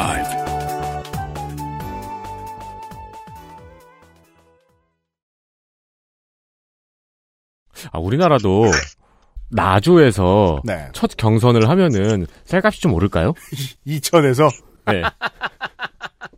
그런 부분도 좀 뒤에 얘기가 나올 텐데 네. 우리나라에서 만약 전라남도에서만 쌀이 나면은 아마 그 효과 있을 거예요. 음. 그런데 꼭 그렇진 않죠. 네, 네. 네. 네, 쌀은 여기저기서 나오니까 음. 그 제가 옥수수의 정치력에 대해서 한번 얘기를 해볼게요. 네. 정부의 돈이 하나의 산업에 이렇게 엄청나게 쏟아지고 있을 때는 당연히 이를 가능하게 하는 사람과 조직이 있습니다. 옥수수 산업의 정치력이 어느 정도인가를 잘 볼 수 있는 상징적인 인물이 옥수수 재벌 드웨인 안드레아스입니다. 드웨인 안드레아스라는 인물. 어, 네. 한국에선 정말 듣기 힘든 이름입니다. 제가 드웨인 안드레아스를 네이버에서 쳐봤더니 네. 드웨인 더 락 존슨이 출연한 샌 안드레아스라는 영화만 정말 많이 나오더라고요. 그죠? 네. 네. 그 사실 근데 드웨인 안드레아스가 미국에서도 뭐 그렇게 엄청 유명한 인물은 아니에요. 누군가한테 뭐 이런 사람 아세요만 아마 99% 모른다고 답할 겁니다. 음. 그만큼 대중들에게 많이 알려진 사람은 아닙니다만 그가 가진 영향력은 어마어마합니다. 들어보죠. 네, 참고로 이제 이분이 2016년에 98세 일기로 돌아가셨습니다. 이제 고인드립이란 오해를 피하기 위해서 얘기해 두겠습니다. 알겠습니다. 네. 손이상과는 달라요. 좋아한다기보다는 고인을 특히 더 좋아하시지 않나요? 저 본인도 고인이 되길 네. 저 좋아하는 것 같아요. 죽고 싶다는 얘기죠. 예. 네. 그 드웨인 안드레아스는 1918년 미네소타에서 태어났고 유년기 대부분을 아이오와에서 보냈습니다. 그리고 일리노이에 있는 위튼 칼리지를 다녔는데 이 위튼 칼리지가 꽤나 유명한 곳입니다. 그렇습니다.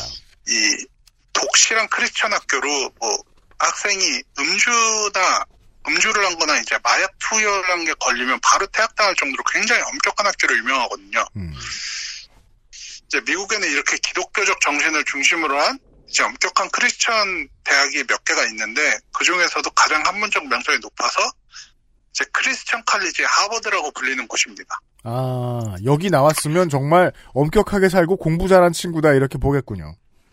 그렇죠. 그리고 이제 이 사람의 출신에서도 볼 수 있듯이 좀 보수적인 성향을 확실히 알 수가 있죠. 네. 네. 어쨌든 2학년 때 그는 결혼을 하게 되면서 대학을 중퇴했고 이 제 아이오와에 있는 자궁식품 가공업체에 다니기 시작했습니다. 이제 1945년 그가 다니던 업체가 카길이라는 대기업에 인수되면서 어 이제 안드레아스도 카길을 다니기 시작했고 이 회사에서 부사장까지 오르면서 업계에서 승승장구합니다. 이때가 1950년대였습니다. 그 우리가 곡물업체 이름을 하나 외우고 있을 리가 없잖아요. 네. 근데 제가 유일하게 알고 있는 곡물업체 이름이에요. 카길. 그렇습니다. 어, 우리나라에서도 몇 번 언론에 종종 등장을 하면 항상 카길이 나와요. 그러니까 예를 들어 이제 쌀 수입이라든가 관련해서 뉴스가 터지면은 항상 예를 드는 곡물업체가 카길이었고요. 카길, 카길 워낙 유명하죠. 사실 네. 이 뒤에 나오는 진짜 주인공인 ADM보다 카길이 현재는 기업 규모는 더 큰 걸로 알고 있어요, 저도. 음. 네. 동물 사료로 말할 것 같으면 우리나라에도 엄청 많이 들어오는 걸로 알고 있어요. 예. 네. 뭐 어쨌든 이제 이후에는 관련 협회에서 일하거나 본인 사업하거나 그랬는데 1971년 그가 아처 데니얼스 미들랜드 ADM ADM이라고 주로 부르는데 이 회사의 CEO 자리에 오르게 됩니다. 네. 25년간 회사를 이끌면서 회사를 세계에서 가장 큰 식품 가공 회사로 바꿔놨습니다. 그가 CEO를 맡았던 기간 중에 ADM이 얼마나 커졌냐면은 1996년에 ADM이 가격 담합 혐의 조사를 받았거든요. 미국은 가격 담합 혐의로 조사를 받은 다음에 담합을 한 게 맞다고 나오면 실로 무시무시하게 때리거든요, 벌금을. 징벌적 손해배상 제도가 워낙 강한 나라에서 맞습니다. 네 이때 ADM이 벌금으로 낸 가격이 1억 달러. 1996년에 1억 달러. 네, 이 기록이 아직도 안 깨지고 있습니다. 1억 달러 벌금. 네. 네, 어쨌든 ADM이 그만큼 시장 지배적인 위치를 가지고 있었다는 뜻입니다. 그러니까 가격 담합 기록 보유자라는 거 아니에요? price fixing이거든요. price fixing이 이 원어인데 사실 이거는 가격 담합이라기보다는 음. 그냥 뭐라 그래야 되지? 가격 조정. 자기가 가격 정했음 이런 거예요, 사실. 그렇죠. 음. 네. 지배적인 위치에 있는 사업자는 가격을 정할 수 있죠. 네. 담합이 다른 업체랑 한게 아니라 본인 스스로 담합한 거죠. 그렇죠. 근데 어쨌든 이 이렇게 ADM이 시장 지배적인 위치까지 클 수 있었던 거에서는 이 안드레아스의 정치적인 능력이 컸다는 것이 많은 사람들의 의견입니다. 이제 정부 정책을 제대로 이용하고 회사에 유리한 쪽으로 정치적 영향력을 행사하는 그의 능력은 타의 추종을 불허했습니다. 아 근데 타의 추종을 불허한다 이거 너무 좀 표현이 촌스럽네요. 네. 요즘은 일하시면서 한국말 마- 아니다 맞다 원래 직장에서 한국말 많이 쓰시죠? 괜찮아요. 어쩌다 보니까 어쨌든 네. 네. 그가 1996년 그러니까 ADM의 CEO로서 퇴직하기 1년 전에 인터뷰를 했는데 여기서 굉장히 재밌는 말을 했습니다. 기자한테 이렇게 얘기했어요. 세상에서 단 하나의 작물이라도 자유시장에서 팔릴 수가 있을 것 같아? 절대 없어. 자유시장이란 건 정치가들 연설에만 나오는 거야. 미국 중서부 출신이 아니면 절대 이해를 못하는데 미국은 사회주의 국가야. 이렇게 얘기했습니다. 여기서 말하는 중서부 출신은 콘벨트를 얘기하는 건가요? 그러니까 이거는 그 저 미국 용어라서 이해가 안 되는데 왜냐하면 저 미국을 모르는 사람이 이렇게 지도를 보고 있으면 어, 저 지역은 아이오와도 그렇고 저 이 사람이 태어난 미네소타, 시카고도 그렇고 보면 약간 동쪽으로 치우쳐져 있거든요. 네. 근데 여기 있는 사람들이 보기에는 동쪽에서 보기에 좀 서쪽이라서 미드웨스트라고 불러요. 음. 중서부 지역이라고 불러요. 네. 근데 이 중서부 지역은 곡창지대가 엄청 깔렸죠. 이런 엄청난 부를 쌓은 사람이 사회주의라고 말하는 게 좀 이상할 수도 있는데 사실 뭐 옥수수 산업이 정부에 받아온 보조금을 생각하면 이건 사회주의가 맞다고 할 수도 있죠. 네. 네, 이 정도 규모의 보조금을 받는다 그러면 계획 경제라 그래도 할 말이 없는 겁니다. 그렇습니다. 네. 그러니까 뭔가 되게 다채로운 많은 물품들을 보고 있으니까 우리가 농수산물 시장에 가면 이건 자유시장이라고 착각할 수 있는데 그 모든 물품들은 계획 경제 안에 허가받은 물건들이고 어, 계획 경제 안에서 보조금을 쥐어줄지 말지를 결정했기 때문에 많이 생산될 수 있었던 물건들이다. 음. 라는 해석인 거죠. 네. 드웨인 안드레스는 이런 점을 정확하게 파악하고 있기 때문에 이걸 사회주의라는 말 하나로 딱 정리를 한 거예요. 근데 드웨인 안드레스가 그리고 ADM이 나가서는 옥수수 산업이 계획 경제의 수혜자가 되려면은 실탄이 필요했고 당연히 이 실탄은 돈이죠. 음. 제 안드레아스는 언론사가 이제 친구를 붙여줬는데 역사상 최고의 정치 기부금의 왕이라고 합니다. 그, 이제, 가격을 함부로 조정한 독점 기업으로서도 최고였는데, 최악이었는데, 네. 정치 기부도 가장 많이 했군요. 네. 뭐 여당, 야당, 진보, 보수 가리지 않고 돈을 푼 것으로 유명했습니다. 맞아요. 원래 큰 손들은 성향을 가리지 않아요. 네. 네, 드웨인 안드레아스는 뭐 굳이 본인을 드러내는 것을 좀 싫어하는 성격이긴 했지만 어쩔 수 없이 많은 사람들의 주목을 받게 된 사건이 있었는데 바로 닉슨 대통령의 워터게이트 사건에 연루됐었기 때문입니다. 저도 이 사람을 이 사건으로만 압니다. 네. 제 워터게이트 사건에서 호텔방에 침입했던 사람들한테 2만 5천 달러라는 거금을 건네줬던 것이 안드레아스였습니다. 네. 네. 보통 짧게 정리한 글에 보면은, 한 기업가가 이렇게 말합니다. 음. 그 사람이 드웨인 안드레아스입니다. 네. 물론 뭐 불법이었습니다만 정치인들의 돈줄 역할을 계속했던 것이 여기서 보이는 거죠. 네.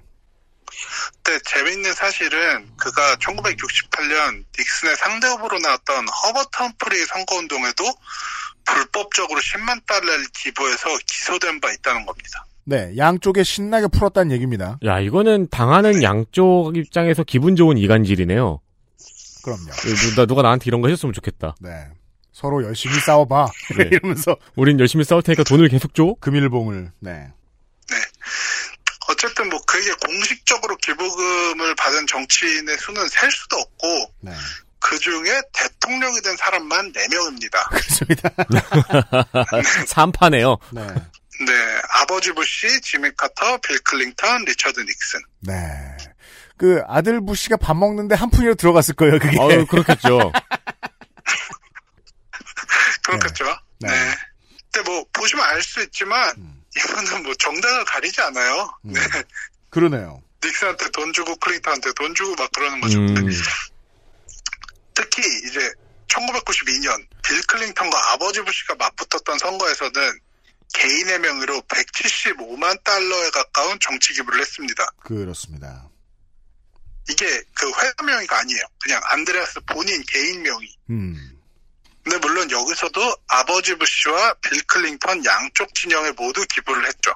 네, 이제 제가 제가 당시에 워싱턴 포스트에 나온 기사를 좀 찾아봤는데 이때 미국의 연구기관 연구기관 이름이 되게 아주 직설적이고 좋아요. 돈과 정치에 대한 국립도서관이라는 이제 아, 연구기관 이름이 있는데. 돈과 정치에 대한 국립도서관이에요. 어, 이 연구기관 짱이네요. 짱이네요. 네. 이 영어로 하면 National Library for Money and Politics. 어, 그대로 문신하고 싶다. 아, 그 제대로 된 합법적인 기부든 불법적인 기부든 뭐 대놓고 들어가는 뇌물이든 뭐든 간에 정치에 들어가는 돈에 대해서 찾아놓고 기록하는 사람들이군요. 음. 네네. 여기에서 이제 공개한 자료를 봤는데, 이제 물론 뭐 모두 다 투명하게 공개되지 않았기 때문에 완전한 순위라고 할 수 없습니다만, 이제 클린턴 선거운동에 기부를 한 사람 중에 탑10에 드는 사람이 9만 8,700달러를 기부한 사람. 톱 10, 열 번째 순위쯤 될 사람이 10만 달러쯤 낸 사람이었다. 네, 개인 자격으로는 그렇죠. 아. 그러니까 이 사람이 뭐 뉴욕의 한 투자은행의 파트너급이었다는데 음. 뭐 이분이 막 엄청난 규모였다.